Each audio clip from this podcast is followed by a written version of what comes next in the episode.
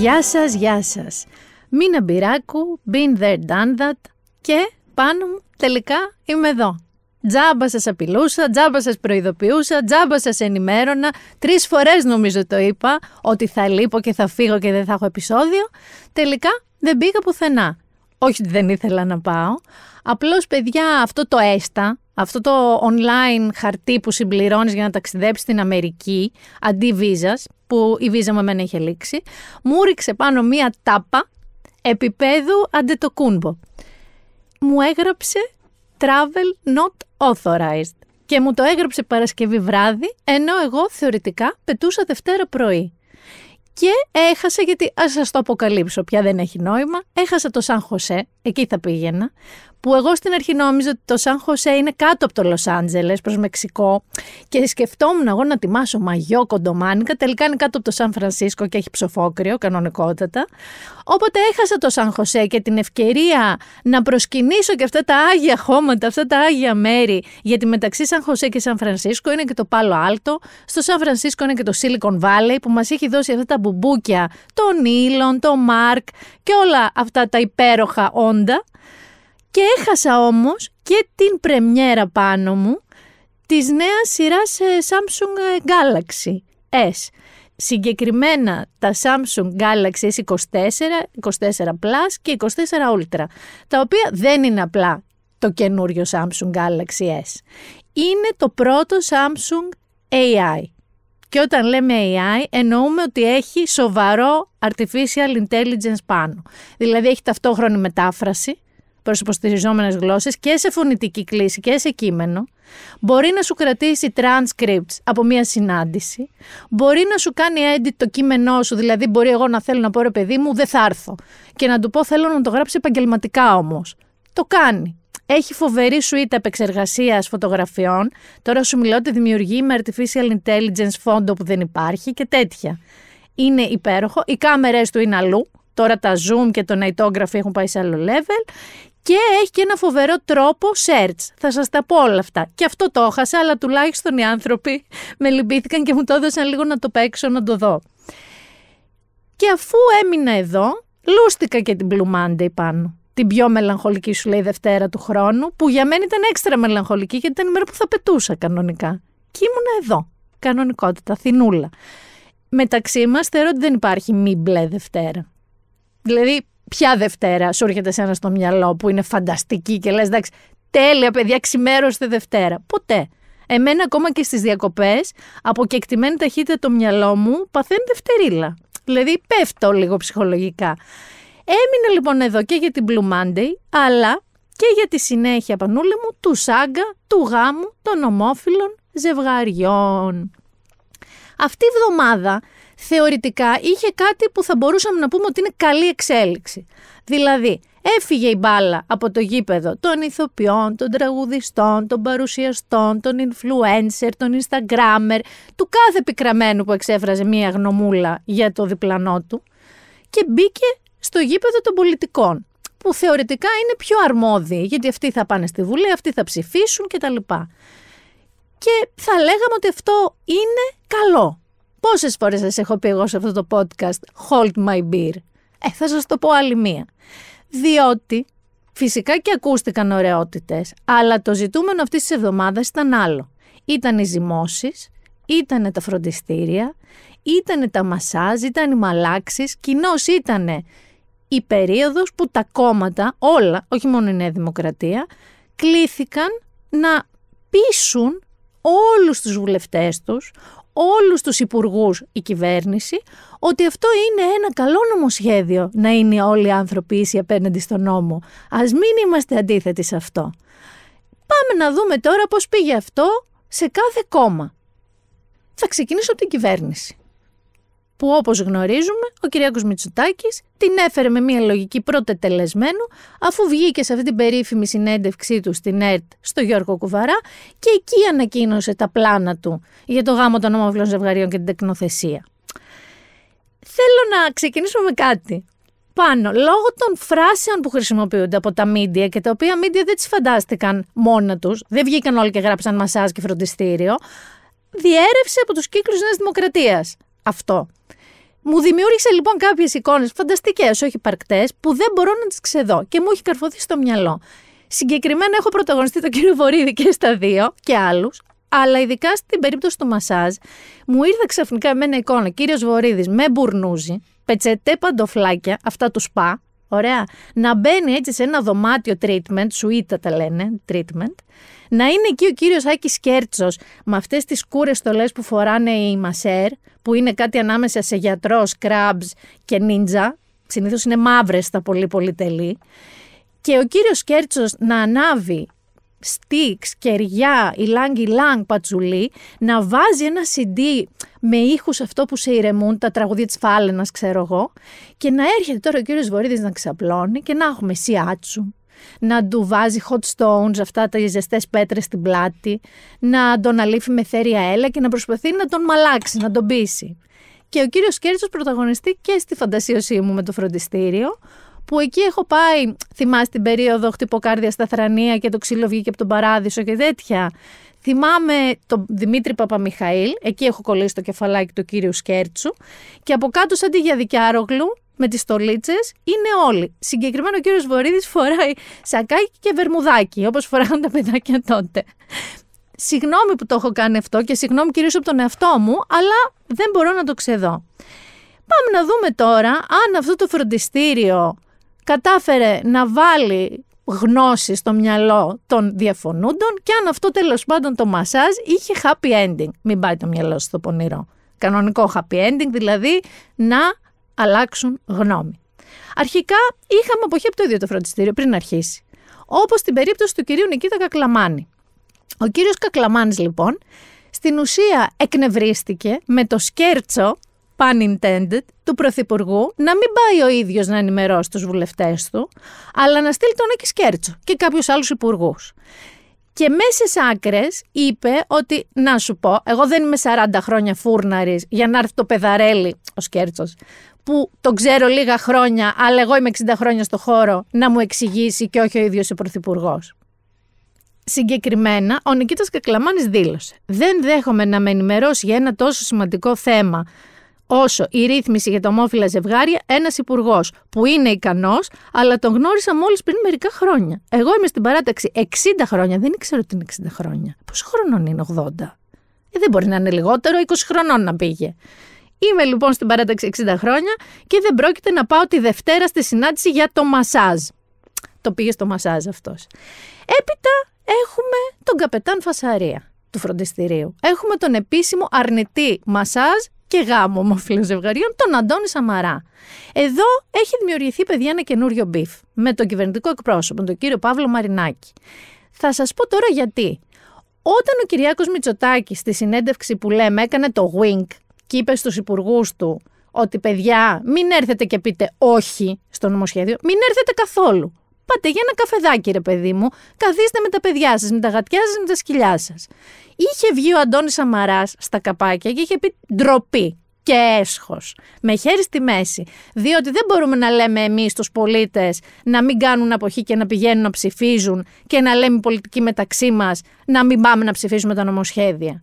Και είχε μείνει λίγο εκεί, να αιωρείται αυτό. Πήρε λοιπόν τη σκητάλη ο κύριος Παύλος Μαρινάκης και τι έκανε δεσποινιό μου; Το και πάλι το σου. Θύμησε στον κύριο Σαμαρά εκείνη τη φορά που είχε κάνει το δικό του wing, τη δική του αποχούλα. Είπε συγκεκριμένα, η αποχή είναι μια στάση κοινοβουλευτική. Ο κύριος Σαμαράς το γνωρίζει και ως πρώην Πρωθυπουργός. Και ο ίδιος το σύμφωνο συμβίωσης είχε επιλέξει την αποχή. Ταν ταν! Τι συμβαίνει τώρα; Η Μεριά Σαμάρα πήρε το δικό της φωτόσπαθο βουπ, και επιτέθηκε. Απαντήσανε λοιπόν η μεριά Σαμαρά, όχι ο ίδιος ο Αντώνης Σαμαράς, δηλαδή ο Αντώνης Σαμαράς απάντησε. Σήμερα η μέρα έναρξης των υποχρεωτικών φροντιστηρίων εντός εισαγωγικών του κυρίου Σκέρτσου στους βουλευτές της Νουδού για το γάμο των ομοφιλοφίλων και την τεκνοθεσία, ο κυβερνητικός εκπρόσωπος επέλεξε να επιτεθεί ξανά εισαγωγικά στον κύριο Ντόνι Σαμάρα επειδή απουσίαζε στην ψηφοφορία των τρεις τελίτσες Δεκέμβριο του 2015 επί κυβέρνηση Αλέξη Τσίπρα, ΣΥΡΙΖΑ και επί μεταβατικής προεδρίας της Νουδού για το Σύμφωνο Συμβίωσης Ομοφιλοφίλων. Ξεκίνησε η δήλωση. Δεν αντιλαμβανόμαστε το μάθημα, ξανά εισαγωγικά, που θέλησε να δώσει σήμερα ο κύριος Παύλος Μαρινάκης στον πρώην Πρωθυπουργό και πρώην Πρόεδρο της Νουδού. Κρατήστε λίγο αυτό το πρώην Πρωθυπουργός, πρώην Πρόεδρος της Νουδού. Και καταλήγουν.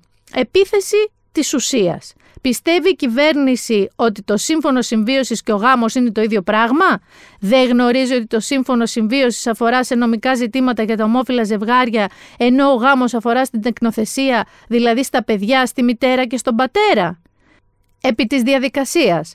Ο Αντώνης Σαμαράς, ως πρωθυπουργός, ουδέποτε προέτρεψε ούτε υπέδειξε στους βουλευτές του την εποχή. Και ως πρόεδρος της Νέας Δημοκρατίας σεβάστηκε απολύτως το ζήτημα συνείδησης που του έθεσε ο Κυριάκος Μητσοτάκης κατά την εκλογή του Προκόπη Παυλόπουλου ως πρόεδρο της Δημοκρατίας. Εδώ μιλάμε τα καρφάκια, φεύγουν αστεράκια νίντζα κανονικά.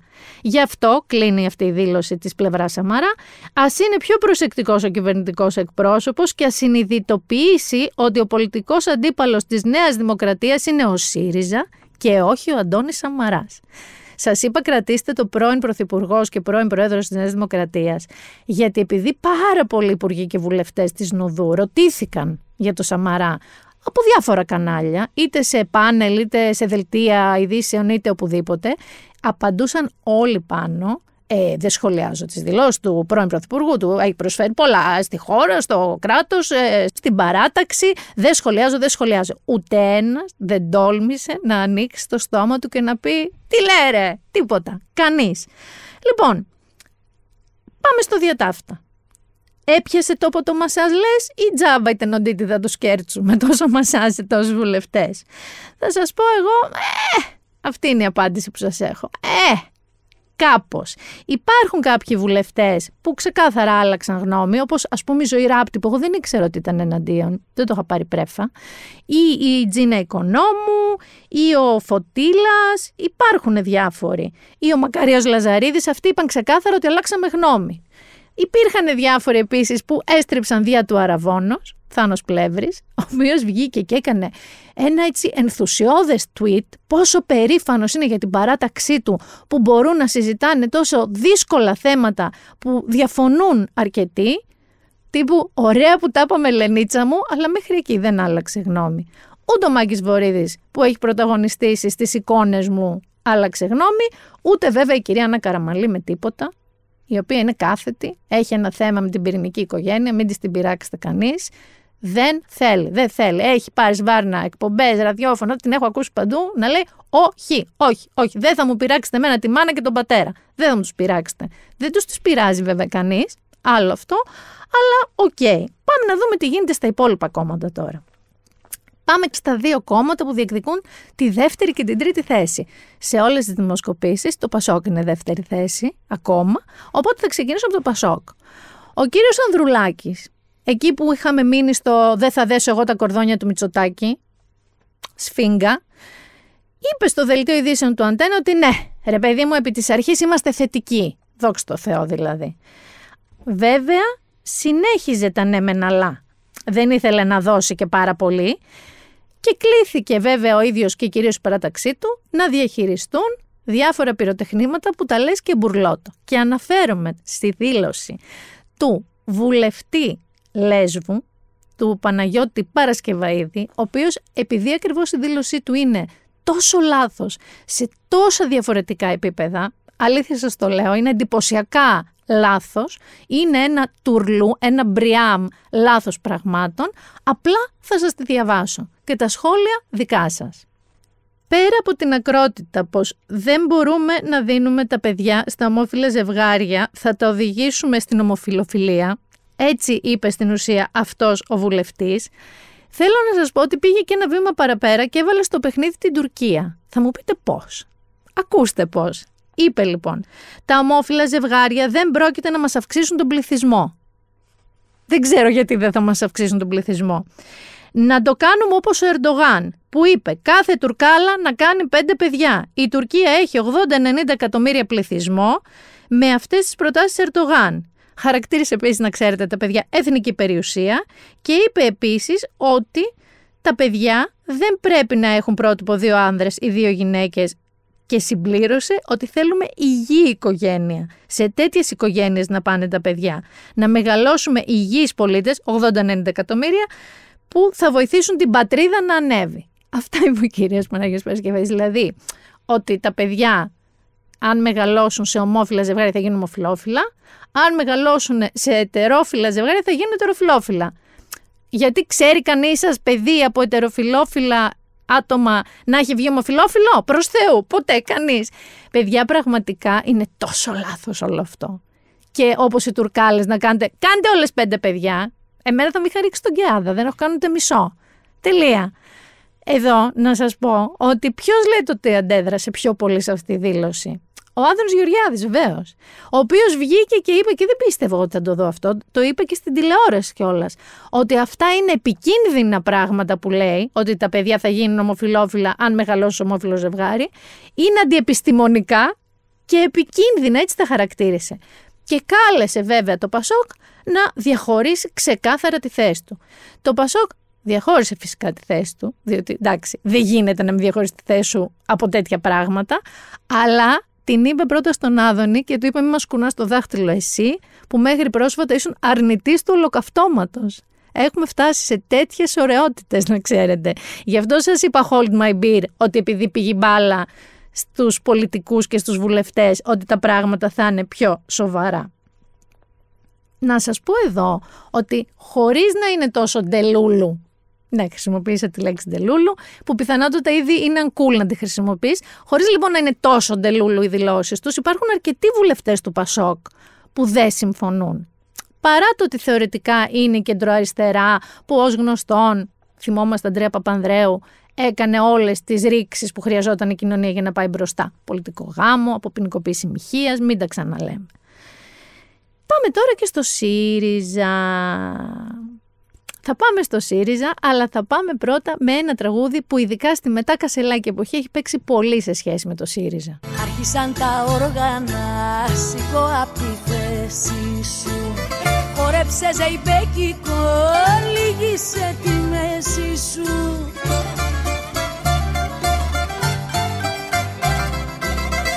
Δεν έτρωγα καλύτερα ένα μαγκάλι κάρβουνα που βιάστηκα πάνω στο προηγούμενο επεισόδιο να συγχαρώ τον Στέφανο Κασελάκη για την καθετοσύνη του ως προς την καυτή πατάτα των ημερών. Που εδώ θέλω λίγο να θυμίσω την καυτή πατάτα των ημερών, γιατί ασχολούμαστε μόνο με τα περιφερειακά. Η καυτή πατάτα των ημερών είναι το αν θα φερθούμε ισότιμα στους ανθρώπους δίπλα μας, που είναι ομοφιλόφιλοι και είναι σε ομόφιλο ζευγάρι, ή αν δεν τους φερόμαστε σαν παρίες και σαν ευθεία απειλή προς την περίφημη πυρηνική οικογένεια την αγαπημένη της κυρίας Καραμανλή. Εδώ θέλω να πω ότι προφανώς και είναι ευθεία απειλή γιατί η πυρηνική οικογένεια πάνω μου τα πάει περίφημα. Δεν είναι δηλαδή ότι τα ζευγάρια βρίζονται, δέρνονται, τα ετερόφυλλα σκοτώνονται μεταφορικά ενίοτε και κυριολεκτικά. Χωρίζουν, παίρνουν διαζύγια, μετά ξαναβρίζονται, ξαναδέρνονται και ξανασκοτώνονται. Προς Θεού. Pleasantville, όλα τα ετερόφιλα ζευγάρια στην πυρηνική οικογένεια. Και τα παιδιά τους. Τα παιδιά τους είναι όλα σαν να έχουν βγει από το ήτον, έτσι. Όλα. Τύπος και υπογραμμός. Δεν είναι, ας πούμε, ρε παιδί μου, ότι τα παιδιά τους βλέπουν στο TikTok Andrew Tate για να μάθουν υπαρκτό σεξισμό. Προς Θεού. Ούτε ότι τραμπουκίζουν συμμαθητές τους και τα γράφουν σε βίντεο και τα εκβιάζουν τα, τα άλλα παιδάκια. Όχι ούτε ότι είναι παρκαρισμένα συνήθως σε καρέκλες με τάμπλετ και έχουν γίνει τα πιο παχύσαρκα παιδιά της Ευρώπης. By the way, να ξέρετε, αυτό είναι αλήθεια. Τα Ελληνόπουλα είναι τα πιο παχύσαρκα παιδιά στην Ευρώπη. Λέω εγώ τώρα. Όχι, τα παιδιά τους είναι όλα Harvard μεγαλωμένα. Αστειεύομαι βέβαια, αλλά παιδιά, ειλικρινά, δεν, όταν ακούω τη λέξη πυρηνική οικογένεια, ε, μου ανεβαίνεται όμως το κεφάλι. Ότι μην τυχόν και πειράξουμε την Αγία Πυρηνική Οικογένεια. Γιατί ειλικρινά, ίσως να περνάμε τη δεκαετία της χειρότερης κρίσης της πυρηνικής οικογένειας. Δηλαδή στα σχολεία τα παιδάκια είναι ως επιτοπλίστων, τουλάχιστον σχεδόν 50-50, παιδιά χωρισμένων καταρχάς. Δηλαδή μην κοροϊδευόμαστε μεταξύ μας ότι άπαξ και υπάρχει μπαμπάς, μαμά και παιδάκια είναι όλα τέλεια και ζούμε σε τεχνικό λόρ ταινία. Ούτε καν. Συνεχίζω στο Στέφανο. Ο οποίος Στέφανος ήταν φουλ ξεκάθαρος ότι ο ΣΥΡΙΖΑ λέει ναι επί της αρχής στο νομοσχέδιο και έθεσε και θέμα κομματικής πειθαρχίας. Πού τα είπε βέβαια αυτά, τα είπε στη Μάρα Ζαχαρέα. Ακολούθησε το πρότυπο του Κυριάκου Μητσοτάκη που έκανε τις ανακοινώσεις του μέσω συνέντευξης και το ίδιο έκανε και εκείνος. Και για άλλη μια φορά πάνω μου, ο Στέφανος, ό,τι έχει ζήσει, το έχει τραγουδήσει Αναβήσει. Πάμε να ακούσουμε τι ακριβώς ζήστηκε στο ΣΥΡΙΖΑ αυτή τη βδομάδα.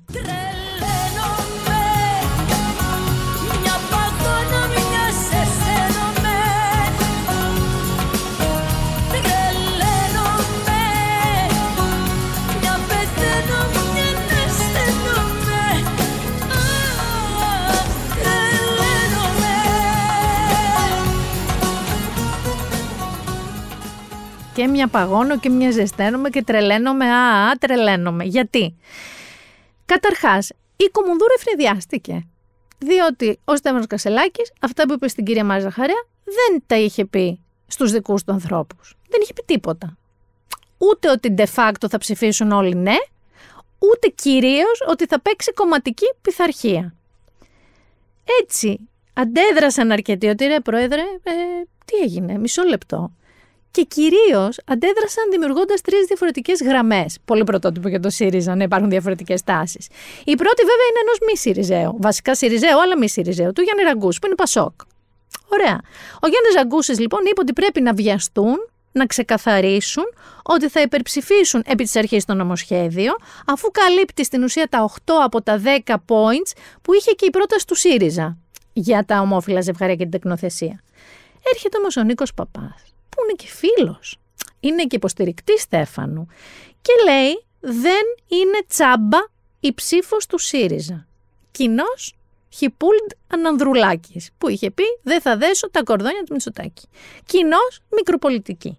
Δηλαδή, χεστήκαμε βασικά για τα δικαιώματα των ανθρώπων και γενικά για τα ανθρώπινα δικαιώματα, αρκεί να μπορούμε να πλήξουμε τη δεξιά. Αν δηλαδή δεν της ψηφίσουμε το νομοσχέδιο και έχει και δικές διαρροές, πλήττουμε τη δεξιά πλήττουμε την παντοδυναμία Μητσοτάκη.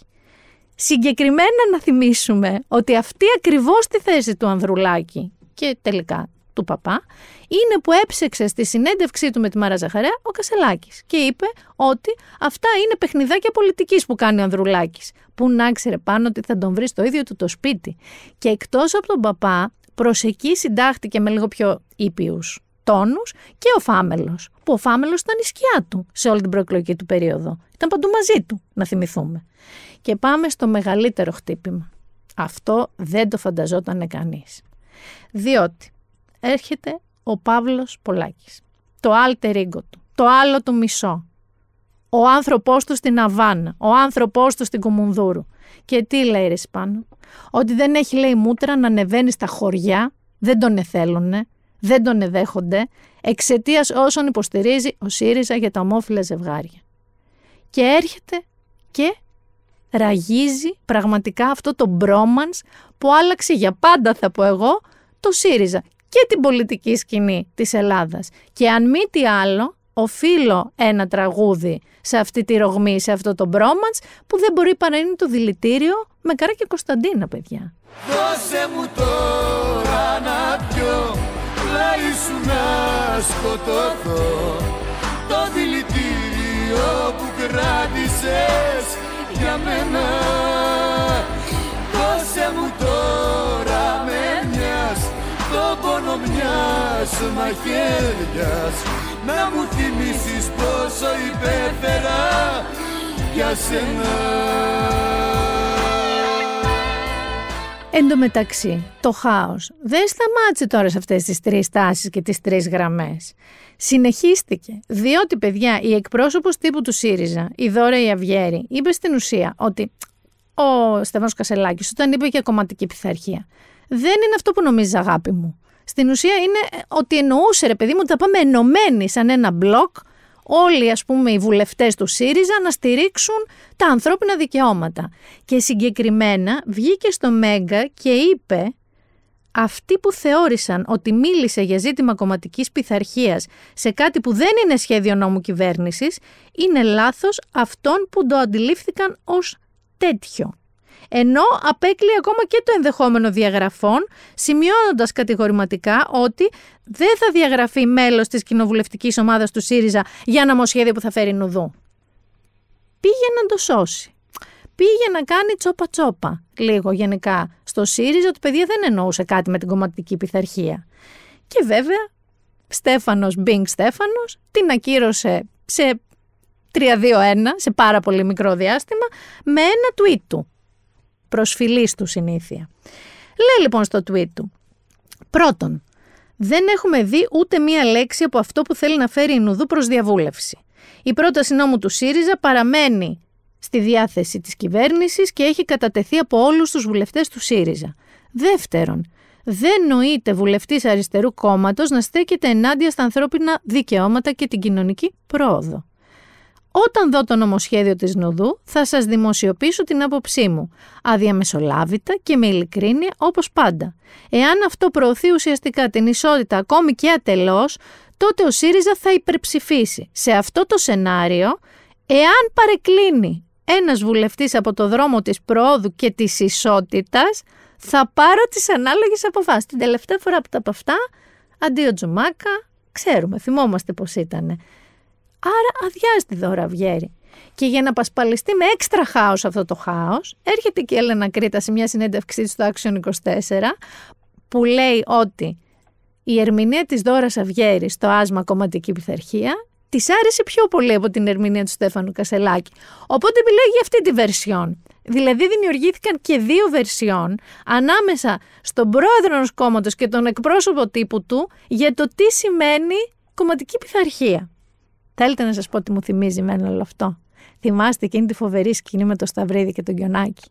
Αν δεν τη θυμάστε, πάμε να σας τη θυμίσω εγώ. Έχετε από πορτοκαλάδα, ρε. Πορτοκαλάδα θέλετε; Ναι. Από πορτοκάλια; Όχι, από μουσμουλα. Καλό. να, να που το ρίξαμε και δυο στις σαπινιέ και πώς θα βγάλω μάκρυ. Ναι. Ε, μια πορτοκαλάδα, ρε. Μπο, Πορτοκαλάδα θέλετε; Πορτοκαλάδα, λεμονάδα, ό,τι Λεμονάδα θέλετε; Άγια, λεμονάδα. Από λεμόνια. Χωρέ, τι θα γίνω κομμένα αυτό, ρε. Ρε, έχεις μια γαζόσα. Γαζόσα θέλετε. Γαζόσα, σόδα, ό,τι Σόδα να είναι. θέλετε. Χωρέ, τι θα γίνω κομμένα. Ε, ναι, μια μου λένε λεμονάδα, μια πορτοκαλάδα, μια σόδα. Τι θέλετε. Άκου εδώ, μια κιόξο. Πορτοκαλάδα. Πορτοκαλάδα από πορτοκάλια. Αυτό. Πορτοκαλάδα δεν θέτε, λεμονάδα δεν θέτε, γκαζόζα δεν θέτε. Τι θέτε, τι θέτε εκεί στο ΣΥΡΙΖΑ. Φυσικά δεν θα φύγω από το ΣΥΡΙΖΑ, ρε παιδιά. Δεν μπορώ να φύγω. Και για να μην φύγω, αλλά να μπείτε λίγο στο κλίμα, σας έχω έτσι, αν το ακούσετε Παρασκευή, θα είναι μέσα στο κλίμα που είναι ηλιόλουστη και ανεξιάτικη. Αν το ακούσετε Σαββατοκύριακο, θα έχουμε περάσει σε νορβηγική φάση, οπότε δεν θα ταιριάζει. Αν με ακούσετε όμως Παρασκευή, ταιριάζει φουλ τον ταριντάρι.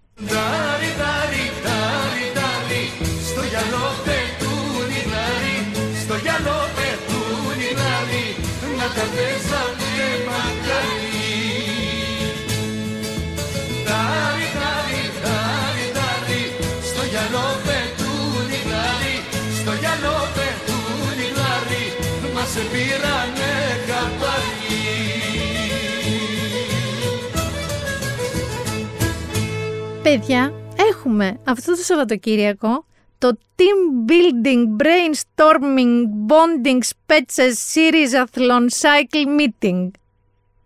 Τι είναι αυτό θα μου πείτε.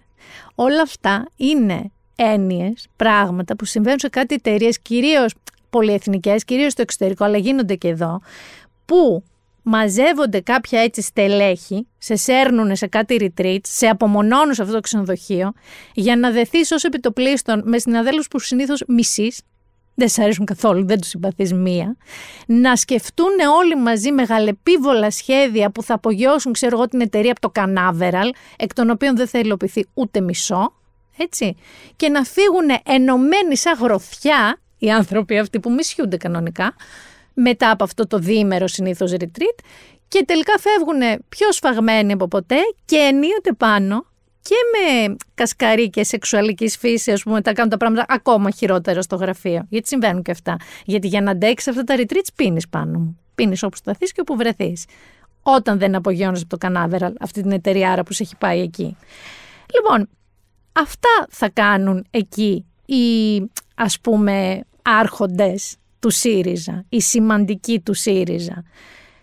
Λες, άντε και παίζει σε μια εταιρεία να βγει και κάτι. Μπορεί να βγει και κάτι. Με το ΣΥΡΙΖΑ πώς φαντάζεστε ότι θα πάει, που ας πούμε έχει δώσει τα δείγματα που σας είπα μόλις, ξέρω για την κομματική πειθαρχία και για το γάμο των ομόφυλων ζευγαριών. Λες ότι θα τα βρουν οι 17 διαφορετικές τάσεις και ροπές που έχει ο ΣΥΡΙΖΑ με λίγο τηγανιτό καλαμαράκι και λίγο ούζο; Πιστεύετε ότι οι σύντροφοι θα φιλιώσουν πάνω από έτσι ένα ψάρι αλλά σπετσιώτα που κάνουν πολύ ωραίο εκεί στις πέτσες; Πιστεύετε ότι ας πούμε αυτά τα PowerPoint που παίρνουν μαζί τους εστικάκια θα φέρουν την ενότητα εκεί με έναν εσπρέσο φρέντο στην τάπια παρέα; Να ξέρετε ότι ήδη είναι στημένα τα κανάλια και τραβάνε πλάνα από τους βουλευτές που μπαίνουν στο καραβάκι με το βαλιτσάκι τους. Εδώ να σας πω βέβαια ότι από εκεί που είχε ξεκινήσει σαν τεράστιο ανέκδοτο, οι 33 από τους 36 βουλευτές της κοινοβουλευτικής ομάδας του ΣΥΡΙΖΑ θα δώσουν τελικά το παρόν με τα στικάκια τους και τα PowerPoint τους δεν θα πάει η Έλενα Κρήτα, η οποία μάλιστα είχε εκνευριστεί πάρα πολύ με το ύφος του email της πρόσκλησης τη Πέτσες. Δεν θα πάει ο Αλέξης Τσίπρας και δεν θα πάει και ο Όλκα Γεροβασίλη, αλλά δεν θα πάει για μη πολιτικούς λόγους. Δηλαδή, θεωρητικά είναι δικαιολογημένη, ας πούμε, η απουσία τους. Το άγχος τώρα των βουλευτών ήταν και δικαιολογημένα ακριβώς αυτό που σας είπα ότι ήδη συμβαίνει. Ότι οι κάμερες των καναλιών και μην νομίζετε μόνο των ειδησιογραφικών κυρίως των πρωινάδικων, δηλαδή αυτός ο ρεπόρτερ Λιάγκα που τον έχει στήσει για τον Κασελάκη, κυνηγάει τον Κασελάκη πρωί μεσημέρι βράδυ, θα μπει σε νησιωτικές περιπέτειες. Φοβούνται λοιπόν οι βουλευτές ότι όλη αυτή η κάλυψη στις πέτσες θα πάρει στην ουσία το spotlight από τις προτάσεις τους και από όσα έχει μέσα το στικάκι με το powerpoint τους και θα στρέψει στην ουσία την κουβέντα στην εικόνα τους στις πέτσες. Το οποίο είναι και αυτό ακριβώς που θα γίνει. Μην κοροϊδευόμαστε. Ήδη αυτό βλέπαμε. Ανθρώπους με βαλιτσάκια, άβολους, οι οποίοι πάνε σε ένα cycle meeting και υπάρχουν τα κανάλια που ζουμάρουν, τους ρωτάνε, δεν ξέρω αν πήραν μαζί τους μαγιό, δεν ξέρω τι μπορεί να τους ρωτάνε. Θα έπρεπε να έχουν και ένα άλλο άγχος όμως πάνω, να ξέρεις, ε; διότι ο Ναβαρχούκος, το άλλο δεξί χέρι, του Στέφανου Κασελάκη, ο Ναύαρχος Αποστολάκης, γιατί έχει πολλά δεξιά χέρια, τα περισσότερα τον έχουν απογοητεύσει. Θα πήγαινε κατευθείαν από τον Ταβός, όχι κατευθείαν από τον Ταβός, αφού γυρίσει από τον Ταβός με το φουσκωτό, με το σκάφος του στις πέτσες. Και θυμίζω ότι είναι το ίδιο ιστορικό σκάφος που είχε πάει το Στέφανο Κασελάκη στη Μακρόνισο, που ήταν τιμένο στον Σούπερ Μάριο. Θυμάστε, τον Άβαρχο Αποστολάκη με το η σαλοπέτα. Λοιπόν, θα πήγαινε με αυτό. Τελικά ανέκρουσε πρίμναν και θα πάει με το πλοίο της γραμμής. Και εκείνος όμως θα δώσει το παρόν. Εν τω μεταξύ όπως σας είπα, θα έχει παλιό καιρό. Φουλ, το λέω και για σας. Δηλαδή, Παρασκευή, χαρά Θεού, αυτό ζούμε την Παρασκευή, ηλιόλους στη μαγική Παρασκευούλα, Σαββατοκύριακο πάνω, Όσλο. Είδες τι γίνεται στο Όσλο; Μείον 37. Έχει χιονίσει και μέσα στο μεδούλι τους. Δεν μπορούν να κουνηθούν ρούπι. Εντάξει, δεν θα χιονίσει. Μην τρελαθούμε, μην περιμένετε εκεί στο παλοφάλιρο να χιονίσει. Τον ψόφο του όμως θα τον κάνει. Επομένως, οι άνθρωποι θα πάνε με χαρά Θεού και θα λένε Τι ωραίο το Πάσχα στις Σπέτσες και θα γυρίσουν μυξιασμένοι. Στο λέγω. Η μισή θα είναι άρρωστη. Δεν μπορώ όμως να αφήσω εκτός και τον κύριο Κουτσούμπα, γιατί ωραία, ωραία γελάμε με τα αυτοί είστε και το Λούμπεν, αλλά στο διά ταύτα δηλαδή στο θέμα που μας αφορά σήμερα, δεν θα έλεγα ότι έχει ιδιαίτερη διαφορά η τοποθέτησή του από, ξέρω εγώ, τον κύριο Νατσιό της Νίκης. Και θα σας πω αμέσως τι εννοώ. Βγήκε λοιπόν στη Βουλή, φυσικά διαφωνεί με το νομοσχέδιο για τα ομόφυλα ζευγάρια. Να θυμίσουμε ότι ούτε με το Σύμφωνο Συμβίωσης συμφωνούσε, που είναι λίγο πιο ουσιαστικά πράγματα από τα viral πραγματάκια που κάνει. Στη Βουλή λοιπόν είπε Το παρόν νομοσχέδιο αποτελεί μία επιπλέον απόδειξη ότι η κυβέρνηση της Νουδού και ο κ. Μητσοτάκης ούτε είναι ούτε φυσικά μπορεί να εμφανίζεται ότι είναι υπερασπιστή των δικαιωμάτων του λαού και της νεολαίας. Αυτό βέβαια προσπαθείτε να κάνετε και με τη μονοθεματική ατζέντα που έχετε επιβάλει, με τη συνδρομή φυσικά και των μέσων ενημέρωσης για το γάμο και την τεκνοθεσία των ομόφυλων ζευγαριών. Αλλά να εμφανίζεται και ο κύριος Μητσοτάκης ως υπερασπιστής των λαϊκών δικαιωμάτων, ε, αυτό πάει πολύ. Έξαλλος κύριος Κουτσούμπας. Μπορείτε άλλα κόμματα να σας σιγοντάρουν σε αυτή σας την προσπάθεια, εμείς όχι. No surprise here. Από πού και ως πού η κυβέρνηση της Νουδού υπερασπιστή των λαϊκών δικαιωμάτων, είπε ο κύριος Κουτσούμπας. Και θέλω εδώ να σας πω ακριβώς την τοποθέτησή του. Γιατί μέχρι τώρα είναι που λέει από πού και ως πού Μητσοτάκη θα υποστηρίξει εσύ το λαό. Λέει. Πάει πολύ λοιπόν να εμφανίζεστε ως υπερασπιστές των δικαιωμάτων επειδή θα φέρετε νομοσχέδιο για τον πολιτικό γάμο των ομόφυλων ζευγαριών. Βέβαια, εδώ που τα λέμε, προσέξτε, όταν μιλάμε για τον πολιτικό γάμο των ομόφυλων ζευγαριών, δεν μιλάμε για την αναγνώριση μία μορφής συμβίωσης ή για κάποια ρύθμιση των σχέσεων μεταξύ των συμβιούντων. Θυμίζω, ούτε αυτό το ψήφισε. Βασικά μιλάμε για την τεκνοθεσία, την αποκοινού γονική μέρημνα, τα οποία δεν είναι δύο ξεχωριστές έννοιες. Το αντίθετο. Γάμος ομόφυλων σημαίνει από χέρι κατάργηση της πατρότητας μητρότητας. Θυμίζω τα λέει ο Δημήτρης Κουτσούμπας, όχι ο Νατσιός. Οδηγεί με μαθηματική ακρίβεια στο γονέα 1, 2, 3 και βάλε. Οδηγεί στην ακραία εμπορευματοποίηση του γυναικείου σώματος με την παρένθετη μητρότητα. Ξαναθυμίζω εδώ ότι κανονικά, άμα έχετε αυτή την άποψη, θα πρέπει να απαγορευτεί και από τα ετερόφυλα ζευγάρια. Αυτό πρακτικά σημαίνει πολιτικός γάμος ομόφυλων ζευγαριών. Έτσι ήταν και έτσι είναι, όσο και αν προσπαθούν ορισμένοι να το διαχωρίσουν για ευνόητους λόγους. Να πω ότι δεν το περίμενα, θα πω ψέματα. Να πω ότι πολλές φορές επειδή κάποιος φαίνεται χαριτωμένος με κάποια έτσι τερτύπια και γίνεται viral στα social δημιουργεί μια άλλη εικόνα, ναι αυτό θα το πω. Αλλά κοίτα που έρχεται η πραγματικότητα και σε δαγκώνει. Και για να κλείσω λίγο παιδιά το θέμα με τα ομόφυλα ζευγάρια. Θέλω να σταθούμε στο εξής. Ναι, μεν πρέπει να πέσει μπάλα στους πολιτικούς, αλλά καταλαβαίνετε ότι όλο αυτό το πανηγύρι είναι μεν αναμενόμενο, αλλά δεν καθόλου επί της ουσίας στην πραγματικότητα. Δηλαδή είναι όλο για τα optics. Είναι όλο power game πολιτικής. Είναι για να δείξει ποιος την έχει τη συνοχή του μεγαλύτερη. Μιας πολιτικής πάνω μου που άφησε εκτός, να ξέρεις, την Αφροδίτη Λατινοπούλου. Γιατί φυσικά και έχει τοποθετηθεί, μη μου αγχώνεστε, δεν θα σε βάλω να την ακούσετε να ορίετε κάτω τα χέρια από τα παιδιά μας την άκουσα εγώ για να μην χρειαστεί να την ακούσετε εσείς. Αφού έλεγε λοιπόν ότι κάτω τα χέρια από τα παιδιά μας, τι άλλο φώναζε πάνω μου, ότι ο Σόρος, εγώ στιγμιαία άκουσα ο Σόρας, αλλά εννοεί τον George Soros, αυτόν τον global αγαπημένο των conspiracy theories. Θεωρεί λοιπόν ότι ο Σόρος χρηματοδοτεί παγκοσμίως την LGBTQ κοινότητα. Στα πάντα της. Δηλαδή στα νομοσχέδια, στα prides, στις αφήσεις τους, στα λεμόνι της αυτά. Επειδή όμως δεν θα σας βάλω Λατινοπούλου, δεν σημαίνει ότι δεν θα σας βάλω και μία παρολίγο βουλευτή της, αν είχε μπει στη Βουλή το κόμμα της Αφροδίτης Λατινοπούλου, δηλαδή μία δήλωση της Εύης Βατίδου γύρω από την τεκνοθεσία και τον γάμο των ομόφυλων ζευγαριών. Θα μου πείτε γιατί γελάω. Ακούστε μόνοι σας.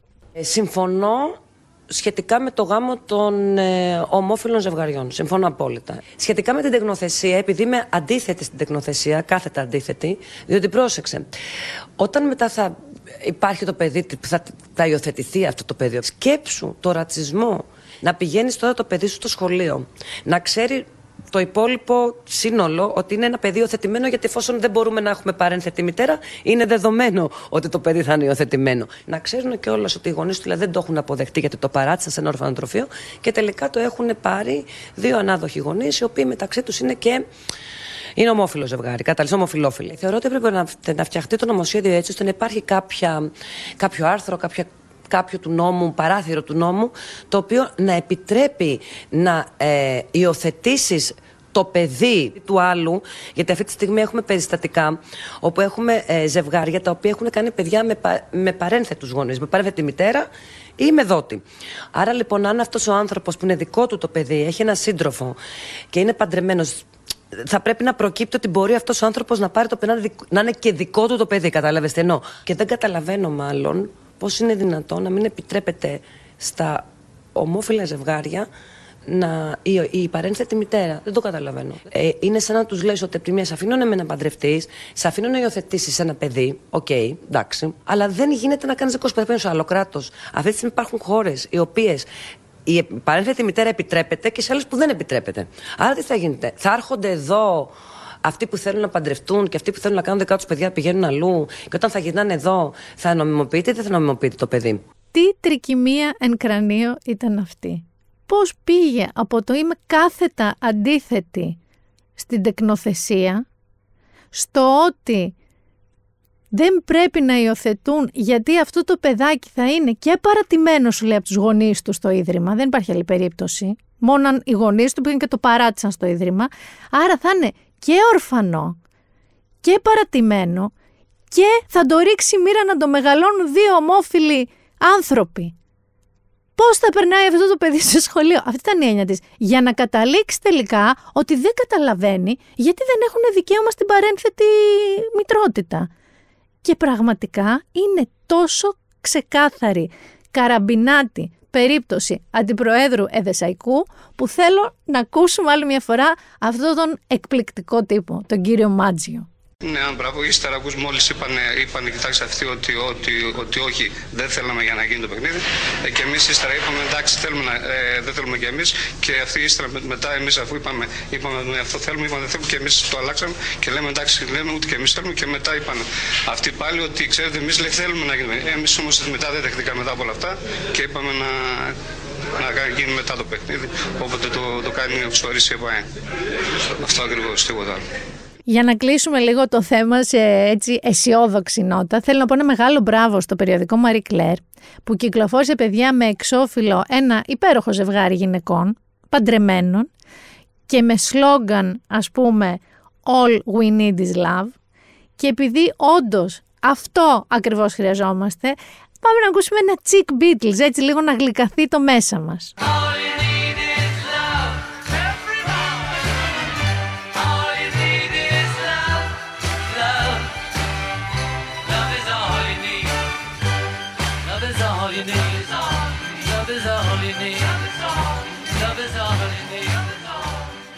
Δεν βαρεθήκατε μόνο να τσακωνόμαστε. Για κάτι το οποίο στην πραγματικότητα δεν μας αφορά άμεσα. Γιατί αντίθετα με το τι πιστεύει η κυρία Καραμανλή, κανείς δεν θα τη στήξει την πυρηνική οικογένεια και αντίθετα με το τι λέει η κυρία Λατινοπούλου, κανένας γκέι δεν θα έρθει να μας αρπάξει τα παιδιά μας που φωνάζει κάτω τα χέρια από τα παιδιά μας. Ειλικρινά, κανένας γκέι δεν θα έρθει στο σπίτι σας να σας πει Παίρνω το Γιωργάκι. Δικός μου είναι ο Γιωργάκης. Παίρνω την Ανούλα. Δική μου η Ανούλα. Φύγε εσύ ετερόφυλο ζευγάρι, θα πάρω εγώ τα παιδιά σου. Ούτε ένας.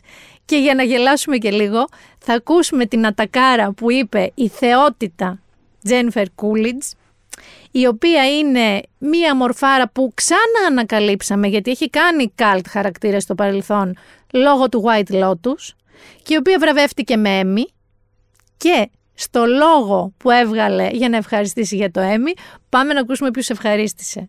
Um, I want to thank all the evil gays. You know, I just really, really. Thank you, Evil Gays. Είναι μια ατάκα από τη δεύτερη σεζόν. Είναι μια φανταστική ατάκα από τη δεύτερη σεζόν του White Lotus που, by the way, αν δεν το έχετε δει, πατήστε play χτες να το δείτε. Έτσι. Θα μείνω λίγο στη χώρα αυτή, γιατί έχω και μία καλή είδηση, στη δική μας τη χώρα εννοώ, πριν συνεχίσω σε άλλες χώρες. Έχουμε στη χώρα που μάθαμε πρόσφατα για τη δική μας Greek Mafia, ας πούμε, με ένα κλεμμένο αυτοκίνητο από το Μιλάνο που κατάφερε να φτάσει εδώ και να γαζώσει με 80 σφαίρες ένα μαφιόζο με το ψευδόνυμο Ζαμπόν, δεν μπορώ να το ξεπεράσω εγώ αυτό, και έκτοτε με κάτι συλλήψεις, με δολοφονίες που γίνανε το 23 και το 22, ανακαλύψαμε ότι έχουμε την Greek Mafia με την οθεία στα καύσιμα, που όλοι έχουν βενζινάδικα, όλοι αυτοί έχουν βενζινάδικα και όλοι αυτοί έχουν και κάτι αποθήκες εκεί στους ασπρόπυργους, κάπου προς τα εκεί τις έχουν. Και τώρα η αστυνομία αρχίζει να ξετυλίγει το κουβάρι, είναι η δική μας ο Πράνος. Απλά οι Σοπράνος είχαν τα σκουπίδια στο Νιου Τζέρσεϊ, εκεί έπαιζε το παιχνίδι. Εμείς έχουμε εδώ τα καύσιμα. Σε αυτή λοιπόν τη χώρα που ένας τύπος έβαγε 80 σφαίρες στον νέο κόσμο με ένα κλεμμένο αυτοκίνητο από το Μιλάνο που έφτασε μέχρι την Αθήνα, είχαμε και μία φοβερά καλή είδηση. Θυμάστε έναν τύπο στο βοτανικό που τον είχαν σε κάμερα και όλα σε βιντεάκι, ένα φρικτό βίντεο που είδαμε κάποιοι από εμάς να δολοφονεί μία γάτα; Και ο οποίος υπήρχαν καταγγελίες ότι το κάνει συχνά, έχει ξανασκοτώσει γάτα κτλ. Τότε λοιπόν τον είχαν συλλάβει. Και βρήκανε στο διαμέρισμά του και πτώματα κι άλλων γατιών. Ζούσε με αυτά δηλαδή. Ο τύπος μιλάμε για σοβαρή περίπτωση sociopath. Πήγε λοιπόν στο δικαστήριο και είχε και η φάρα. Και στην αρχή έλεγε ότι δεν είμαι εγώ αυτό στο βίντεο. Μετά είπε ότι είναι αυτό στο βίντεο και ότι τη γάτα απλά την τραυμάτισε. Και γύρισε στον εισαγγελέα και είπε: Δεν έγινε και κάτι. Απλά τα λέγαμε με τη γάτα. Και ξέρεις τι του είπε ο εισαγγελέας. Τα λέγαμε και με σένα 8 χρόνια χωρίς αναστολή. Θα μπει μέσα 8 χρόνια χωρίς αναστολή, συν 20.000 πρόστιμο. Στην πραγματικότητα, παιδιά, είναι η πρώτη φυλάκιση βάσει του νέου ποινικού κώδικα για την κακοποίηση ζώων που προκύπτει από απόφαση δικαστηρίου. Φυλάκιση χωρίς αναστολή. Πραγματικά πανηγυρίζω μέσα μου. Ελπίζω να μην βγει στους 6 μήνες. Δεν πιστεύω ότι θα βγει στα 8 χρόνια, αλλά ας βγει στα 5. Α μείνει 5 χρόνια μέσα γιατί σκότωσε 5 γάτες. Ένα χρόνο για κάθε γάτα.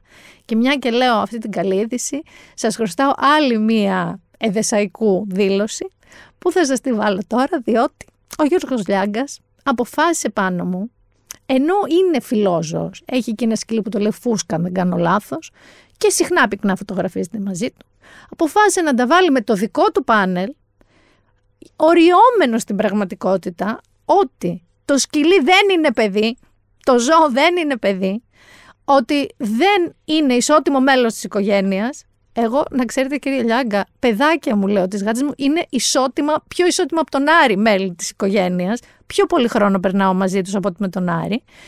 Και ότι δεν είναι, πρόσεξε, μέλος της οικογένειας, το έχει πάει σε άλλο level, γιατί δεν έχει το DNA του.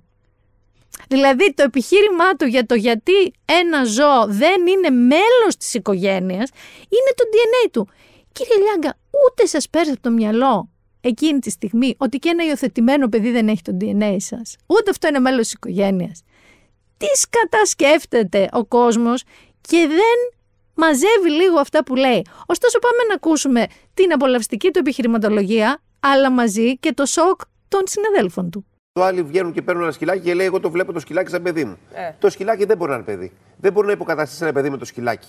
Είναι, δεν είναι ισότιμο το σκυλάκι με το, το ζώο, δεν είναι ισότιμο με τον άνθρωπο. Μην τρελαθούμε. Ε, μιλάει ένας άνθρωπος που ζει με ένα σκύλο. Όλα αυτά είναι μέλη Αλλά- τη οικογένειας το σκυλί και το Τι; γατί. Είναι μέλη της οικογένειας τα κατοικίδια. Διαφωνώ με αυτό εγώ. Εγώ δεν θεωρώ. Εγώ το ζώο είναι ένας σύντροφος. Δεν είναι μέλος οικογένειας το όχι, ζώο. όχι, όχι, δεν είναι, δεν είναι μέρο της οικογένειας. Εγώ διαφωνώ. Μιλάμε με έναν άνθρωπο φιλόζωο που έχει μεγαλώσει με σκυλιά και με βλέπετε με τη φούσκα 24 ώρες 24 ώρο. Μόνο μαζί που το κοιμόμαστε. Δεν είναι μέλος της οικογένειας η φούσκα. Εγώ διαφωνώ. Εγώ συμφωνώ η οικογένειά με μου τον είμαι εγώ και τα παιδιά μου. Και η μάνα των παιδιών μου που είναι και η οικογένεια με τα παιδιά. Αυτό είναι η Τότε γιατί οικογένεια. το έχεις είναι το, τελείως το, το, το προσωπικό ζώο αυτό στο το σπίτι θέμα. σου μέσα. Και το αγαπάω και είμαι Από τη φιλόζωο στιγμή και που το δεν είναι θεωρώ. μέλος της Είναι οικογένεια. οικογένειά σου. Το- Βεβαίως και τι είναι λες, μέλος ρε. της οικογένειάς Εγώ σου. διαφωνώ, ρε παιδιά. Εγώ διαφωνώ. Δεν είναι μέλο τη οικογένεια ένα ζώο. Τι είναι Συγγνώμη. αντικείμενο, τσαντάκι, αξεσουάρ, τι είναι; Τώρα, εσύ αμφισβητείς για το αν αγαπάω το σκυλί μου. Όχι, Σε βέβαια. παρακαλώ πάρα πολύ τώρα. Δεν Άρια. αμφισβητώ Είναι ότι τσαντάκι αγαπάς το τη σκυλί. φούσκα και Σε το βλέπω παρακαλώ πάρα καθημερινά. πολύ. Λοιπόν, Γιατί όμως δεν την θεωρώ ότι αντιμετωπίζεις είναι- ως μέλος της οικογένειάς Γιατί σου. είναι ζώο, δεν άνθρωπο. Τι να κάνουμε τώρα. Οι άνθρωποι με τους ανθρώπους και τα Δεν είναι αγαπάμε. έμβιον. Δεν είναι έμβιον. Δεν είναι μέλος τη οικογένειας. Το γέννησα Δεν εγώ. είναι, δεν είναι το μέλος γέννησα της εγώ. οικογένειας. Έχω, Να, έχω, τι έχω να σου πω DNA τώρα. ίδιο με το σκυλί. Τι μου λες τώρα; Ε, δηλαδή στο πλαίσιο μιας. Ε, ε, τα έχουμε Υιοθέτησες ένα καταστρέψει όλα. πλάσμα για να του προσφέρεις αγάπη, Γιώργο μου. Αυτό Του προσφέρω αυτομάτως το αγάπη καθιστά. και του προσφέρω πολύ μεγάλη και δεν αγάπη. αμφισβήτησε κανείς την και αγάπη παίρνω για και να, την αγάπη για και να από μην το ε, ζώο αυτό. παρεξηγούμεθα. Και το, το αγαπάω πάρα, Βλέπω πάρα πώς πολύ. συμπεριφέρεσαι στη Αλλά φούσκα. δεν μπορώ να πω ότι η οικογένειά μου είναι η φούσκα, επειδή γράφει δηλαδή Πρέπει στο, να το ξανασκεφτείς στο βιβλιάριο αυτό, να φούσκα Λιάκα. αναθεωρήσεις. Μια χαρά. Άκου να σου πω, μην τα μπερδεύουμε όλα. Δεν, οι, οι- τα αισθήματα δεν πρέπει να βαφτίζονται και με υπερβολικές λέξεις που για μένα δημιουργούν και προβλήματα μετά. Τι πάει να πει μέλος της οικογένειας το σκυλί; Το σκυλί ζει με μια οικογένεια, είναι στην οικογένεια μέσα προφανώς. Αλλά δεν είναι μέλος της οικογένειας το σκυλί. Είναι δίπλα στην οικογένεια, μαζί με την οικογένεια, δεν είναι μέλος της οικογένειας. Το γέννησα εγώ το διαφορετικό. σκυλί και δεν το ξέρω. Ή το έκανα μέσω παρένθετη της μητέρας. Δηλαδή, άνθρωποι που υιοθετούν, τα παιδιά δεν τα, δεν τα αντιμετωπίζουν ως μέλη Τα της παιδιά είναι οικογένειας. άνθρωποι, δεν είναι ζώα. Τα παιδιά Είναι άνθρωποι, δεν είναι ζώα. Όχι, γιατί και ανε- βάζεις α, στο γιατί στόμα μου ανεφέρθη- λόγια. Δεν Βάζεις βάζω- και το κάνεις δεν- πολλές φορές, αγαπημένη μου Άρια. Εγώ βάζω στο στόμα Βάζεις σου στο λόγια. στόμα μου Εγώ λόγια βάζω που στο δεν στόμα έχω σου. πει. Σε Παρακαλώ, παρακαλώ, σε Γιώργο τι μου, είπα. δεν- δεν το Που δέχομαι Τώρα αυτό που ξαφνικά μου εγώ δεν λες. αγαπάω τα ζώα. Αυτό που μου λες Έλα δεν το θέα και δέχομαι. κύριε τώρα. Ξαφνικά άλλο θέμα να δημιουργήσουμε. Να με βγάλεις ότι δεν αγαπάω και τα ζώα. Όχι, Που έχω την μεγαλώσει αγαπάς με τη φούσκα. ζωάκια. Όχι, αυτό μπορούμε να το επιβεβαιώσουμε. Αχ, Θεέ Αλλά μου, τι πρέπει να τη δεις τραβάω. και ως μέλος της οικογένειάς σου. Γιατί είναι; Η φούσκα. Αλλάζω κλίμα, αλλάζω θέμα. Δεν έχει άλλη τέτοια δήλωση για σήμερα, σας το υπόσχομαι. Που θα τραβάτε τα μαλλιά σας από τις ρίζες και τα φρύδια σας από τις ρίζες για το τι ακούσατε. Θα πάμε στη Γερμανία.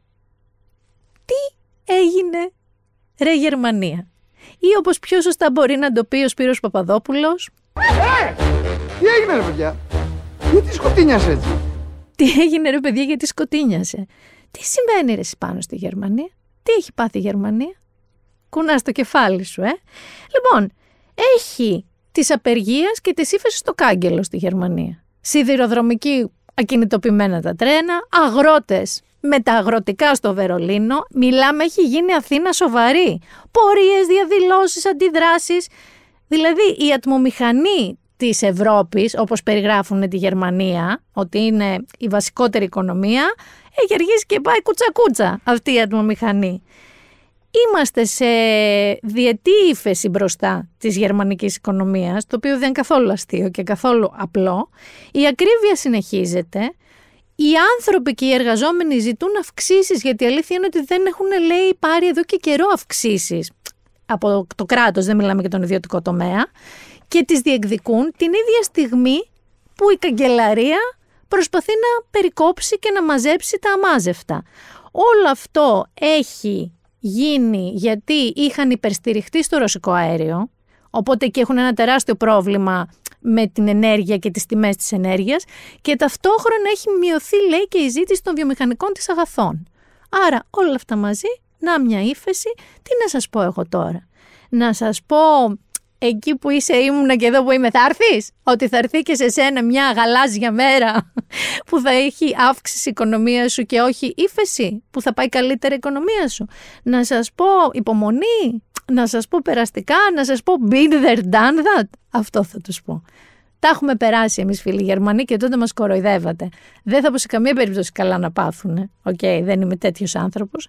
Αλλά η αλήθεια είναι ότι δεν περίμενα ότι θα έρθει η μέρα που θα πω σε ένα μικρόφωνο ότι η γερμανική οικονομία θα έχει διετή ύφεση. Και θα είναι και μόνη στην Ευρωπαϊκή Ένωση. Οι άλλοι πάνε λίγο καλύτερα. Δηλαδή η χρονιά τους δεν θα κλείσει με ύφεση. Της Γερμανίας μόνο. Που πάντα μας κούναγε το δάχτυλο. Και μια και λέμε για οικονομία και ζόρια. Στον Νταβός που είναι ο Μητσοτάκης και είναι και ο Αποστολάκης ο Ναύαρχος και από εκεί θα γυρίσει για να πάει στις Πέτσες. Για δεύτερη συνεχόμενη χρονιά είχαμε πάνω μία επιστολή προς τους ηγέτες των χωρών από 250 εκατομμυριούχους και δισεκατομμυριούχους μεταξύ των οποίων η κληρονομός της Disney, ο ηθοποιός ο Brian Cox που έκανε το πατριάρχη στο Succession, αυτός δεν ξέρω ως Succession πήγε που αυτός και καλά ήταν billionaire ή όσο εαυτός του. Πόσα λεφτά έχει βγάλει από το Succession. Τέλος πάντων, πολλοί τέτοιοι γόνοι και κληρονόμοι και υπερπλούσιοι έστειλε λοιπόν μία επιστολή που ζητούσαν να τους φορολογούν περισσότερο. Γιατί αυτό είναι το δίκαιο. Η επιστολή λέγεται proud to pay. Περήφανα θέλω να πληρώσω. Ο στόχος αυτού του να τους φορολογήσουν περισσότερο είναι για να παταχθούν οι ανισότητες. Λένε συγκεκριμένα ότι κάτι τέτοιο το να τους φορολογήσουν περισσότερο, να πληρώσουν περισσότερους φόρους, δεν θα αλλάξει το βιωτικό τους επίπεδο, προφανώς, δεν θα στερήσει κάτι από τα παιδιά μας, ούτε θα βλάψει την οικονομική ανάπτυξη των χωρών μας. Θα μετατρέψει όμως τον ακραίο και μη παραγωγικό ιδιωτικό πλούτο σε επένδυση για το μέλλον όλων μας. Εδώ να σας πω ότι συνήθως τα κράτη ακολουθούν το ακριβώς αντίθετο σύστημα. Δηλαδή, φορολογούν λιγότερο τους πλούσιους με το σκεπτικό ότι αν δεν τους πάρουν πολλά λεφτά, αυτοί θα τα επενδύσουν και θα κάνουν επενδύσεις, οι οποίες επενδύσεις θα φέρουν δουλειές, θέσεις εργασίας και θα κινήσουν την οικονομία. Μαντέψτε, δεν γίνεται αυτό το πράγμα. Γίνεται το ακριβώς αντίθετο. Απλά οι πλούσιοι έχουν περισσότερα λεφτά και εμείς έχουμε τα λίγα λεφτά μας και όχι περισσότερες θέσεις εργασίας. Τουλάχιστον όχι όσες φανταζόμαστε. Να σας πω και μερικά ενδιαφέροντα στατιστικά. Το 74% της παγκόσμιας ελίτ ζητάει υψηλότερη φορολόγηση του πλούτου της. Δεν είναι λίγη, δεν είναι ένα 5%. Είναι το 74%. Και αυτό είναι βάση μιας έρευνας της εταιρείας Servation, δεν με πήραν τηλέφωνο, ίσως γιατί έχουν δει το λογαριασμό μου στην τράπεζα, και από τους 2.300 ερωτηθέντες, το 54% πιστεύει ότι ο ακραίος πλούτος αποτελεί απειλή για τη δημοκρατία. Εδώ θα σας πω ένα fun fact. 344 φορές περισσότερο από το μέσο εργαζόμενο αμείβονταν οι CEOs, οι CEOs όπως έλεγε κάποτε το ΣΥΡΙΖΑ, στη ΣΥΠΑ το 2022. Δηλαδή από το μέσο εργαζόμενο, όχι τον κατώτερα αμοιβόμενο, τον μέσο εργαζόμενο, ο CEO πληρωνόταν 344 φορές περισσότερο. Στην πανδημία, κάθε 30 ώρες πάνω μου, πώς λένε κάτι εταιρείες, κάθε ένα λεπτό πωλείται ένα κραγιόν, κάθε 30 ώρες προέκυπτε ένας νέος δισεκατομμυριούχος. Και οι 250 πλουσιότερες οικογένειες στο Ηνωμένο Βασίλειο έχουν συνολική περιουσία 748 δισεκατομμύρια ευρώ. Αυτά είναι μόνο μερικά από τα facts αυτής της έρευνας του Survation. Εδώ θέλω να πω ότι ρε ηγέτες εκεί στον Ταβός. Μήπως δεν τους ακούσετε μια φορά ρε παιδί μου; Ακούστε τους. Οι άνθρωποι δεύτερη χρονιά σας παρακαλά να τους φορολογήσετε. Μπα και βρεθούμε όλοι εμείς να φορολογηθούμε κάποια στιγμή λίγο λιγότερο, λίγο πιο λογικά. Να μην είμαστε συνεταίροι, ρε παιδί μου, να μας παίρνει το 50% με έναν τρόπο από ότι εμείς βγάζουμε και μετά να μας λέτε Χα, δεν μπορούμε να καταλάβουμε γιατί δεν τα βγάζετε πέρα. Γιατί οι γονείς μας, ξέρεις, το, το λένε αυτό. Εγώ θυμάμαι, έβαζα στην άκρη λεφτά και κοιτάς πια με απελπισία τους γονείς σου και λες: Εσύ τότε δεν ζούσες όπως εγώ τώρα. Ούτε σου ζητάγανε 780 ευρώ για 30 υπόγεια τετραγωνικά στο Παγκράτη. Δηλαδή, ζούμε πολλαπλά χτυπημένοι. Εύχομαι να μας μειώσουν κάποια στιγμή τη φορολογία πάνω μου. Αλλά επειδή αυτό ανοίγει στη σφαίρα πια του stand-up comedy, λέω να πάμε στο entertainment.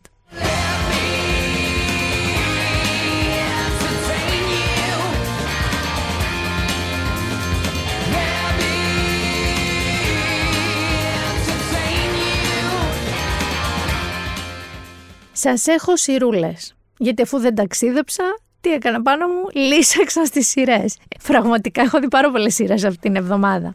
Αρχικά να σας πω ότι στον Antenna Plus έχει αρχίσει ο δεύτερος κύκλος των ψυχοκορών, οι ψυχοκόρες, και θέλω να σας πω ότι παίζει τα επεισόδια που έχω δει να είναι καλύτερα και από την πρώτη σεζόν, που δεν πίστευω ότι γίνεται.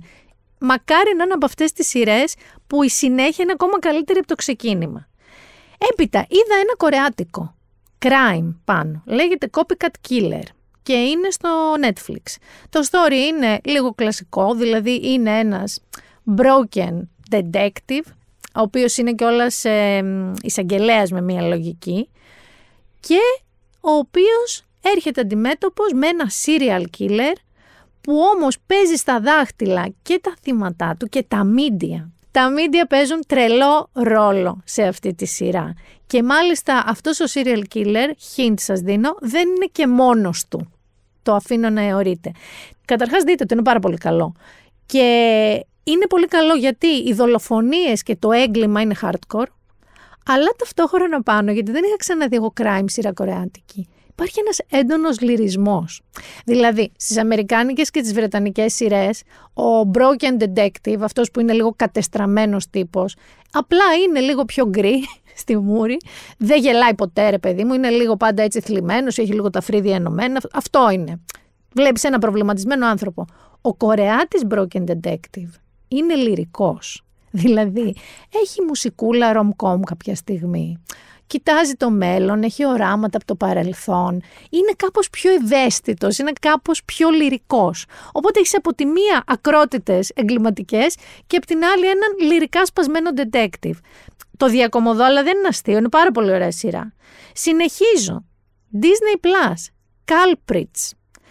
Είναι μία σειρά από αυτές που αρέσουν σε όλους μας. Αυτό που λέγω Κυριακή μεσημέρι με γιουβέτσι. Είναι σειρά που είναι ένα έτσι mega heist, δηλαδή μια ληστιάρα με ένα δύσκολο χρηματοκιβώτιο που δεν ανοίγει με τίποτα και μόνο ένα στον κόσμο μπορεί να τα ανοίξει και μέσα υπάρχουν 500 δισεκατομμύρια και μαζεύονται άνθρωποι από διαφορετικές γωνίες ας πούμε και ιδιότητες και δεν γνωρίζονται μεταξύ τους αλλά μετά κάτι συμβαίνει τέτοιο. Παίζει θεάρα η Τζέμα Άρτερτον, Βρετανίδα κουκλάρα και είναι πραγματικά καλογυρισμένο, πραγματικά αγχωτικό. Δεν τελειώνει η ιστορία προφανώς το αν άνοιξαν το χρηματοκιβώτιο ή όχι, γιατί μετά κάποιος αρχίζει και τους καθαρίζει και τους επιτίθεται. Ένα χρόνο μετά το κόλπο. Και ξεκινάει δεύτερο κόλπο. Ωραιότατη σειρά, η οποία και τελειώνει, έτσι. Και οι δύο αυτές σειρές που σας λέω, δεν περιμένουμε επόμενε σεζόν, τελειώνουν. Culprits, Disney Plus. Ένα τρομερά συγκινητικό και απροσδόκητο αριστουργηματάκι θα το πω, κοσμηματάκι θα το πω, διαμαντάκι θα το πω, είναι στο Netflix και λέγεται Boy Swallows Universe. Και είναι στηριγμένο σε ένα πολύ πετυχημένο βιβλίο στην Αυστραλία. Είναι στα 80 στο Brisbane, ένα πιτσιρίκι, ένα μικρό παιδί, αγοράκι, το οποίο όμως είναι μεγάλο για την ηλικία του στο μυαλό και στη συμπεριφορά, γιατί έχει αναγκαστεί, που αποφασίζει να τα βάλει με ένα βαρόνο των ναρκωτικών που ευθύνεται για τη διάλυση της οικογένειάς του. Δεν θα σας κάνω spoiler, αλλά ευθύνεται για τη διάλυση της οικογένειάς του και το χαμό με μία λογική της οικογένειάς του. Και αυτό το αγόρι αποφασίζει να τα βάλει και μαζί του και είναι ένα πράγμα, παιδιά, συγκινητικό, ενίοτε αστείο, σκληρό, αυτό που λέμε coming of age, το μεγάλο ενός παιδιού. Ειλικρινά, το έβαλα στη βαριά στη μάρα μου, δηλαδή τα άλλα δύο τα ξεκίνησα με πιο πολύ όρεξη. Αυτό το πάτησα γιατί κάτι μου έκανε, κάτι... Είναι υπέροχο. Boy Swallows Universe. Και σας έχω κι άλλο ένα crime, λέγεται Criminal Record, δεν έχει ολοκληρωθεί, είναι στο Apple TV, κάθε Τετάρτη βγαίνουν επεισοδιάκια. Έχουν βγει τρία μέχρι τώρα, εγώ έχω δει. Ε, καταρχάς παίζει ένας αγαπημένος μου, αγαπημένος μου έτσι character actor, ο Pete Capaldi. Σας είχα προτείνει και άλλη μια σειρά μαζί του, το The Devil's Hour στο Prime.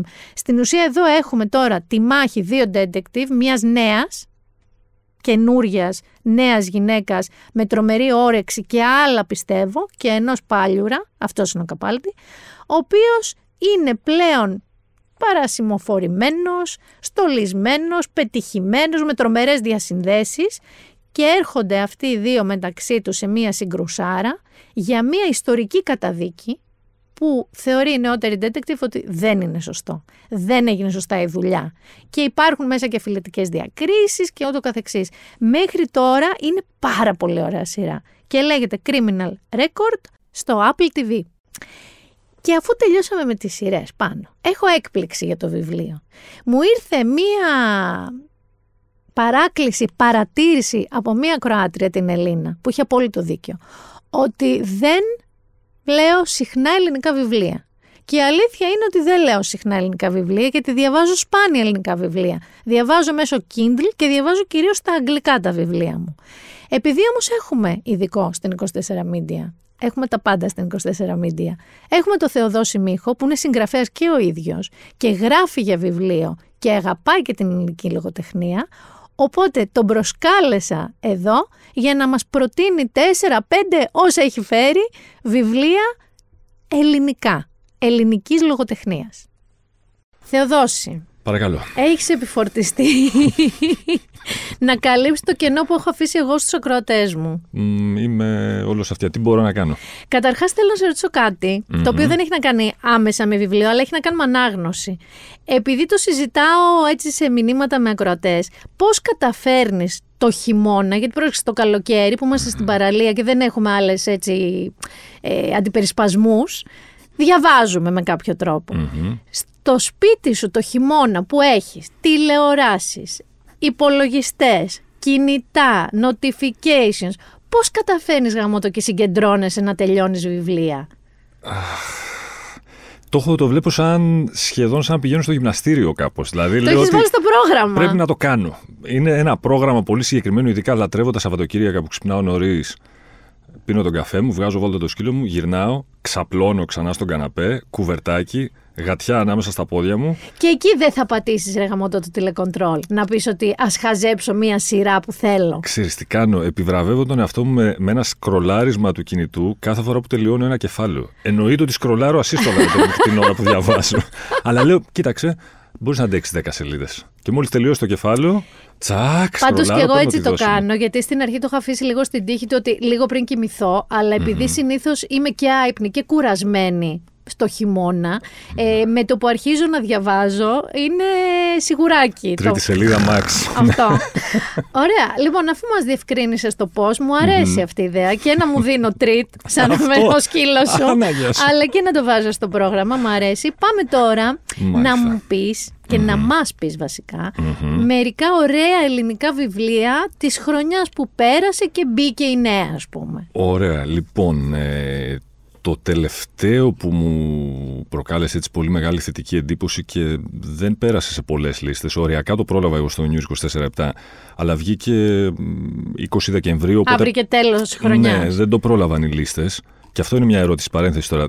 Τι κάνεις με τα έργα, ταινίες, βιβλία, σειρές που βγαίνουν στο τέλος της χρονιάς; Σε ποια χρονιά μετράνε; Νομίζω ότι βάσει Hollywood μετράνε στην επόμενη. στην επόμενη. Μετράνε στην επόμενη. Λοιπόν, ε, εγώ επειδή έχω OCD με αυτά, αυτό το συγκεκριμένο βιβλίο, αν και κυκλοφόρησε στο δεύτερο 15 του Δεκεμβρίου, το έβαλα στη λίστα του 2023. Ωραία. Και είναι ένα βιβλίο του Αλέξανδρου Ψυχούλη, του πολύ γνωστού εικαστικού Α, και, ναι. και αδερφού της Ελένης Ψυχούλη.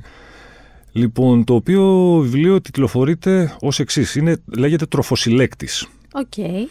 Ε, εμένα με συγκλόνισε αυτό το βιβλίο. Είναι ένα πάρα πολύ μικρό βιβλίο από τις εκδόσεις Νήσος. Είναι ένα συνδυασμός δοκιμίου με αυτοβιογραφία του Αλέξανδρου.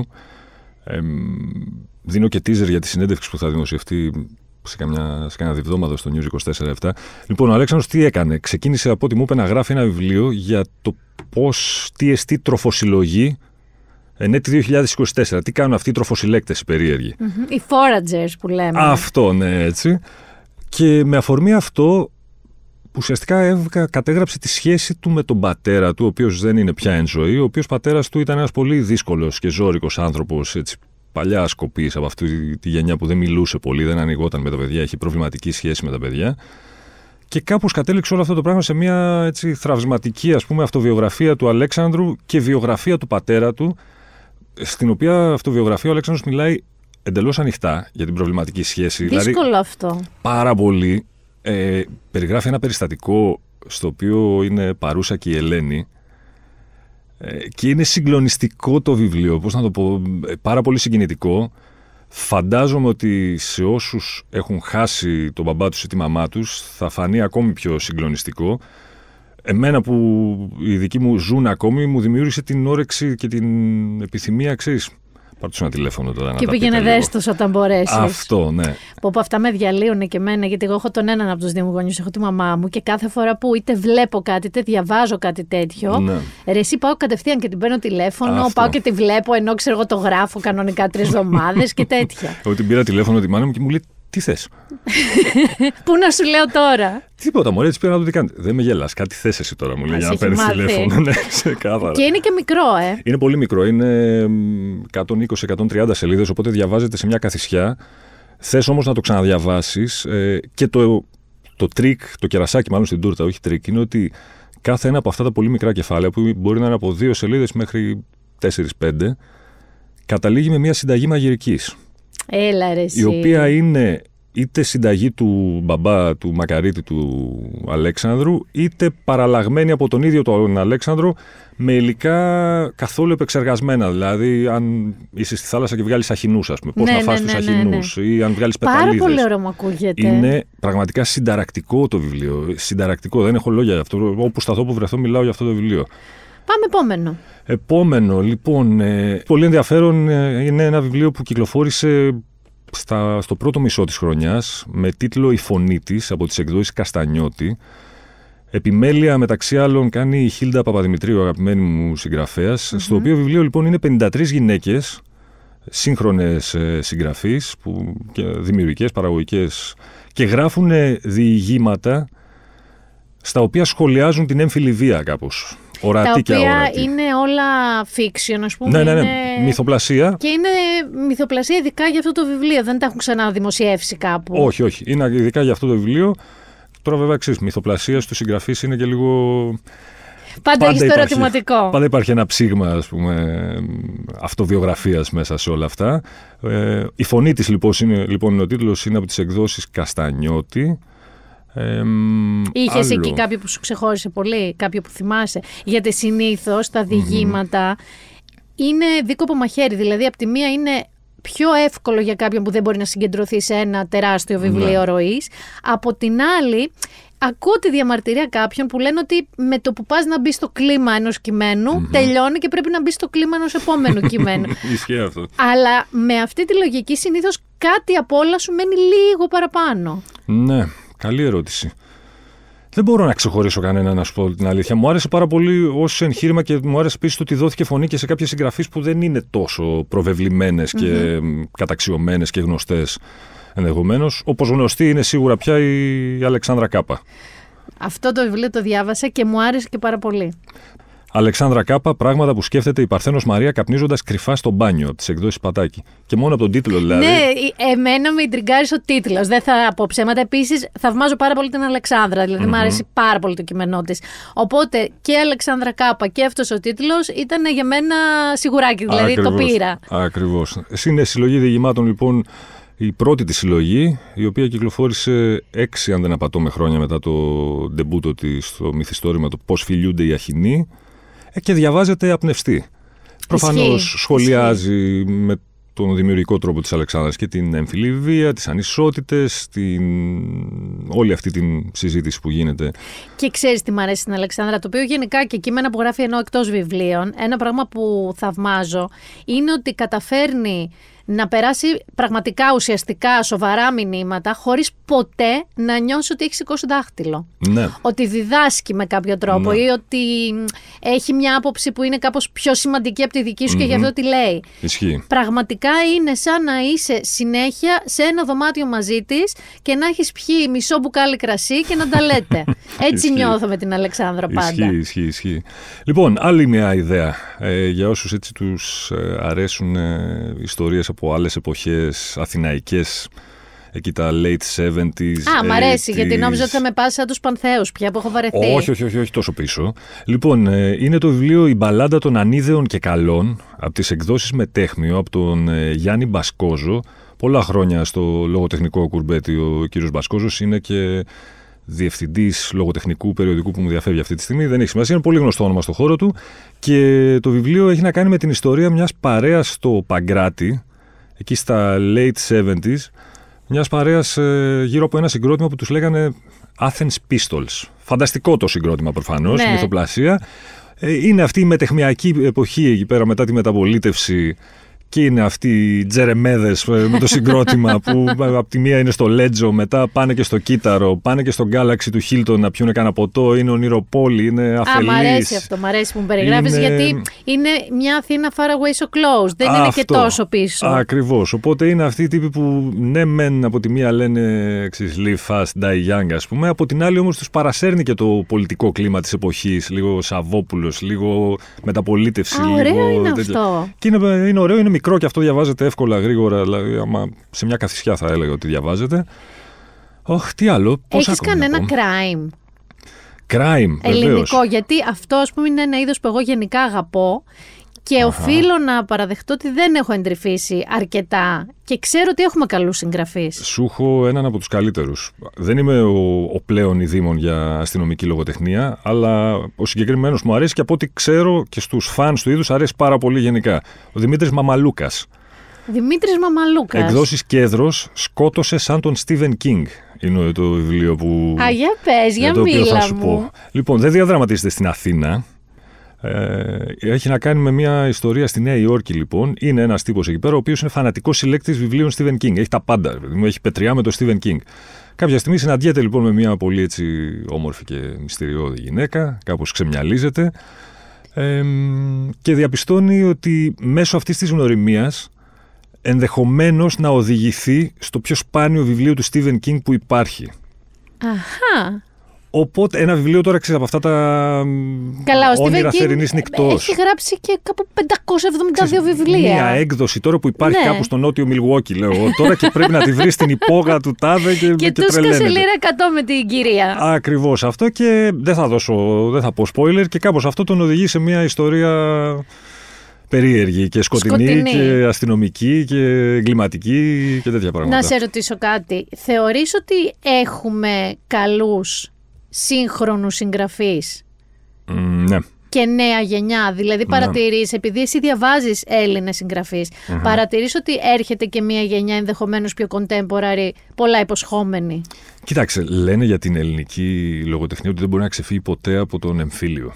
Ότι πάντα θα γράφουμε για τον Ισχύει εμφύλιο. αυτό με μια λογική. Δηλαδή και εγώ βιβλία που θυμάμαι Μμμ. και έχω διαβάσει, ακόμα και εκεί που δεν είχε λογική να παρισφρήσει ο εμφύλιος, με Υπάρχει κάποιο κάτι. τρόπο υπάρχει σαν αναφορά. Υπάρχει κάπου. Ναι. Ενδεχομένως να μην έχουμε καμία αναφορά στον εμφύλιο τα βιβλία που θα, που θα βγάλουν τα παιδιά μας. Ναι. Γιατί δεν έχουν μαύρη ιδέα περί τίνος πρόκειται. Ακριβώς. Ε, Παρ' όλα αυτά, θεωρώ ότι βγαίνουν πάρα πολύ ωραία πράγματα. Είναι, α- βασικά αποδεικνύεται ε, από μόνο του, δηλαδή με την έννοια ότι τα βιβλιοπολία, τα ράφια είναι γεμάτα με νέους τίτλους διαρκώς. Και να θες, δεν μπορείς να την παρακολουθήσει όλη αυτή την παραγωγή. Είναι πάρα πολλά τα βιβλία και πάρα πολύ καλά κιόλας, κατά τη γνώμη μου. Πιστεύεις ότι οι Έλληνες, επειδή έχουμε μπει λίγο σε μια λογική πώς είναι με τα Όσκαρ, λέμε «Α, αυτή η σειρά πήρε Έμι να τη δω, α, αυτή η ταινία πήρε Όσκαρ να τη δω». Έχουμε λανθασμένα μπει στη λογική «Α, τι πήρε φέτος Μπούκερ ε, βραβείο, τι πήρε Νόμπελ, ποιο βιβλίο γίνεται ταινία» και ούτω καθεξής και αφήνουμε στην άκρη τους Έλληνες. Ε, παίζει λίγο αυτό.